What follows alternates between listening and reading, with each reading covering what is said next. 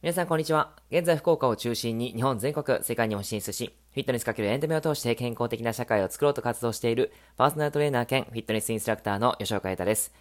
さて最近ですね、友人と言ったらおこがましいんですけども、えー、僕のですね、本当に大先輩となるようなあのアスレチックトレーナーさん、あとインストラクターさんがいるんですね。えー、関東の方にベイさんとミカさんっていう方がいらっしゃるんですけども、その方々からですね、あのまあすごく仲良くさせてもらっていて、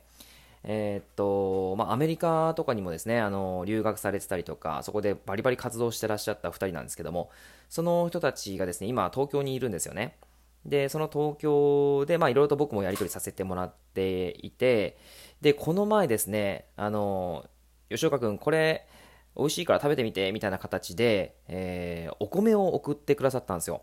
これがですね長野のお米であの土作りからこだわっていて、えー、やっぱりこう農薬とかですね、なんかそういう飼料、肥料を、あのー、あげていない、あのー、ちゃんといいものばっかりを使って作っているお米っていうのがあるらしくて、で、それを送ってくださったんですね。で、また、それがですね、じゅっキロも送ってくださってですね、わあ、もう本当に、もう、なんか申し訳ないなと思いながら、すごく食べるのが楽しみです。はい。えー、白米なんですけどね、めちゃめちゃこう楽しみで、なんか冷めても甘いらしいんですよね。おー、どんなだと思いながら、すごく食べる、食べる日をすごく楽しみにしてます。まだちょっと開けれてない、開けてないんですけどねはい、またちょっと食べたら報告しようと思います。はい。であのー、まあお米っていう話をしたんですけども、やっぱりですねその食事っていうことは皆さん毎日することで、そしてすごく大切っていうことはわかるじゃないですか。でもやっぱりその食事で美味しいものとか甘いものとかなんか、まあ、脂っこいものとかですね、やっぱこう食べたいものって結構いろんなジャンキーなものがあったりしますよね。でその中でやっぱりそういったものを食べ過ぎてしまうと、体に悪影響を及ぼしてしまったりしま、えー、悪影響を及ぼしてしまったり、えー、すると思います。はい。で、そんな中でやっぱり適切な食事、えー、体にいい食事っていうのはすごく重要だし、ダイエットっていう話を今続けてるんですけども、そこに対してもめちゃめちゃ重要なので、もう一度ですね、それに対してお話をしていこうと思います。まあ今日はちょっとですね、あの、まあ食事っても本当に広い範囲なので、まあまあ、あの、話し出すと何時間かかるんだっていう話になると思うんで、あの、まあ、今日は一部というところでお話ししていきたいと思うんですけども、ダイエットにおいてとても重要なことは、えー、食べてダイエットしましょうということが重要です。食べてダイエットしましょう。これがですね、やっぱりあの、例えば、〇〇ザップさんとかでやったら、うん、糖質制限ダイエットですよね。で、結構完全に糖質抜いたりする人もやっぱりいるみたいだし、うーん、そうですね、脂質をバツッとこう抜いたりとか、かなり、まあ、極限の食事をしているような、だからまあリバウンド率も高いんですけど、あとね、やっぱりちょっとこう、体の状態で、えー、やっぱりダイ、えーと、糖質ダイエットしてしまうと、うーん、すごくその心臓に負担をかけてしまうんですよね。だから心疾患のリスクが増えてしまったりとか、あとはまあカロリー計算しすぎてカロリーに集中しすぎてしまうと、うん、まあ、例えば内臓初期間のえー、と障害につながってしまったりとか、そういう風になってしまうんですね。なのであのやっぱりそういう風な、うん、抜く、制限する、それもやみくもにその一つだけみたいな形で、そういう風なダイエットしてしまうのは非常に良くないんですよ。あのー、なんか前もね、リンゴダイエットとかバナナダイエットとか豆腐ダイエットとか豆ダイエットとかみたいな、そんな感じでいろいろとダイエットの情報がありましたけど、その一部ばっかりをあのー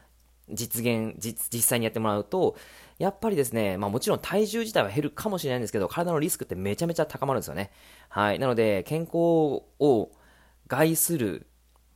まあダイエットで、体が変わりたい。そこまでして変わりたい、体が変わりたいんであればいいけど、そうでもなかったらやっぱりそういうのはやめた方がいいです。えー、しっかり食べてダイエットしましょう。これがとても重要なことなんですよね。で、えっと、まあ、その話をするためにも、まず一つ押さえていてほしいのは、血液を改善しましょうということです。血液を改善しましょう。血液っていうのは全身に体がやっぱりこう血流を、えー、巡らせることによって各細胞に栄養であったりとか酸素であったりとか、あとは不要、不要になったもの、えー、代謝物をちゃんとこう排泄するところに持ってってくれたりとか、そういったことをしてくれるんですよね。なので血液をまず改善していかないといけないですよっていうことがとてもすごく、あのー、言いたいことです。はい。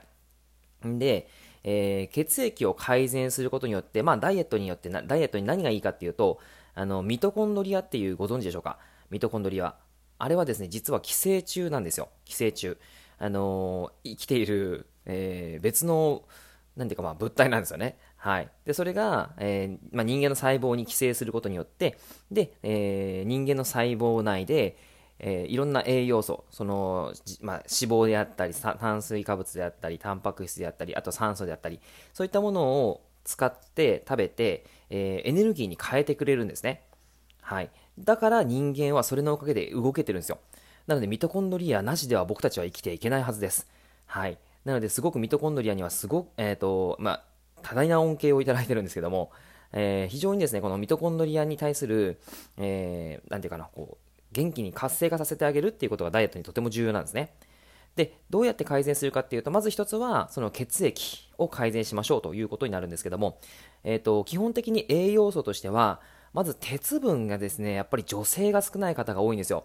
えーとまあ、フェリチンっていう言葉聞いたことありますかね。あのーまあ、鉄の貯蔵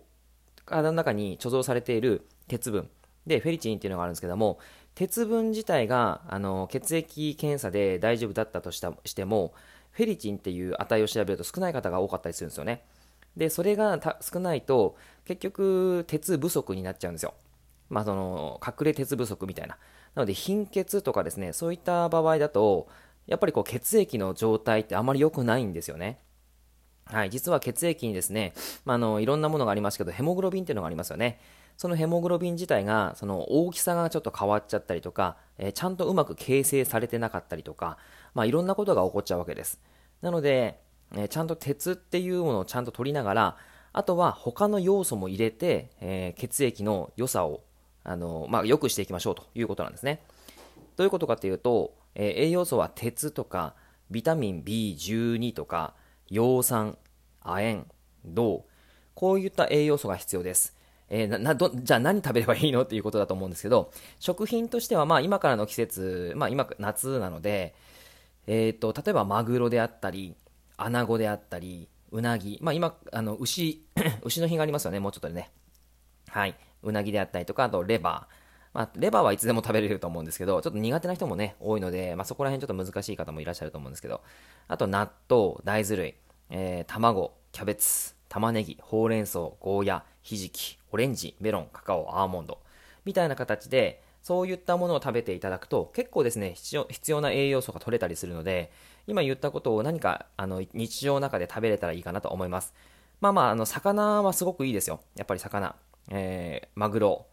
まあ、マグロはですね、うーん、まあ、ちょっとこれ話し出すと長くなるのでやめときますけど、はい、まあ、マグロとかアナゴとかですね、うん、まあ、うなぎは食べてもらってすごくいいと思います。あと納豆とかですね、あと具だくさんの味噌汁とか、そういったことも取ってもらうといいと思います。はい、まあ、血液を改善しましょうということですね。今日はまあちょっとこんな感じですけど、はい、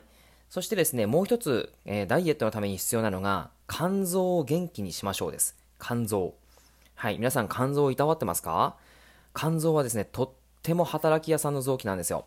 疲労させてしまうとダイエットっていうよりかはもう体調まで崩してしまうんですよね。肝硬変とかなっちゃうと本当大変ですからね。えー、肝臓を元気にさせるっていうのがあのとても、まあ、体調も良くさせるしダイエットにもめちゃめちゃ効果的です。なぜなら基礎代謝の、えー、大部分の割合を占めるのが肝臓なんですよね。はい、人、人間がこう活動する上で、えー、大切な、まあ、基礎代謝っていうのがあるんですけどもそれのその代謝のエネルギーっていうのが非常に高いのが肝臓なんですよ。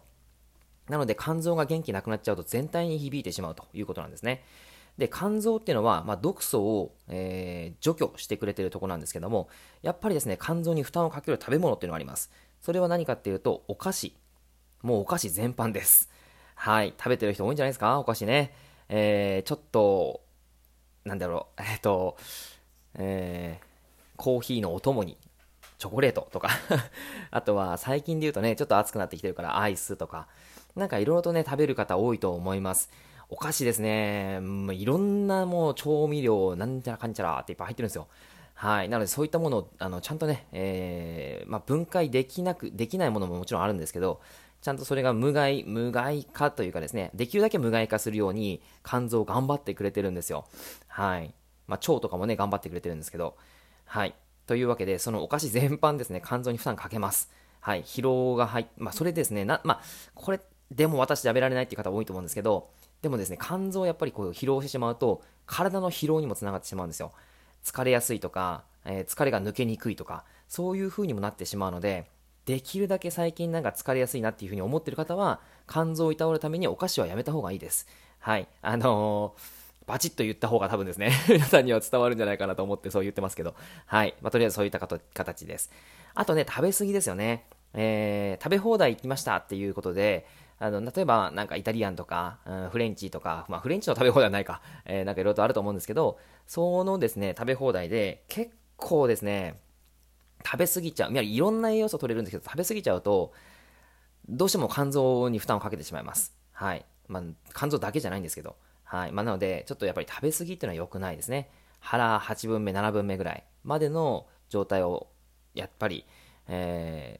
ー、キープしておくことがいいと思います。はい。あとはタンパク質の過剰摂取であったりとかお酒、えー、タバコ、これもですね、えー、やっぱり肝臓に負担をかけてしまうんですよね。はい、まあ、ちょっと詳しく言っちゃうとまだ時間が過ぎちゃって、あともうあともうごじゅうびょうごじゅうびょうしか話せないので先に進みます。で、肝臓を元気にする食べ物何かいい何がいいですかっていうとビタミン B 系がいいです。ビタミン B 系、えー、まあ、例えばニンニク、ひじき、芽キャベツ、アボカド、まあ、梅干し、キノコ類、海藻類、えー、マダイ、タイですね、えー、サバ、目指し、焼き海苔、黒ごま、アーモンド、玄米、そういったものがあの取っていただくといいと思います。はい、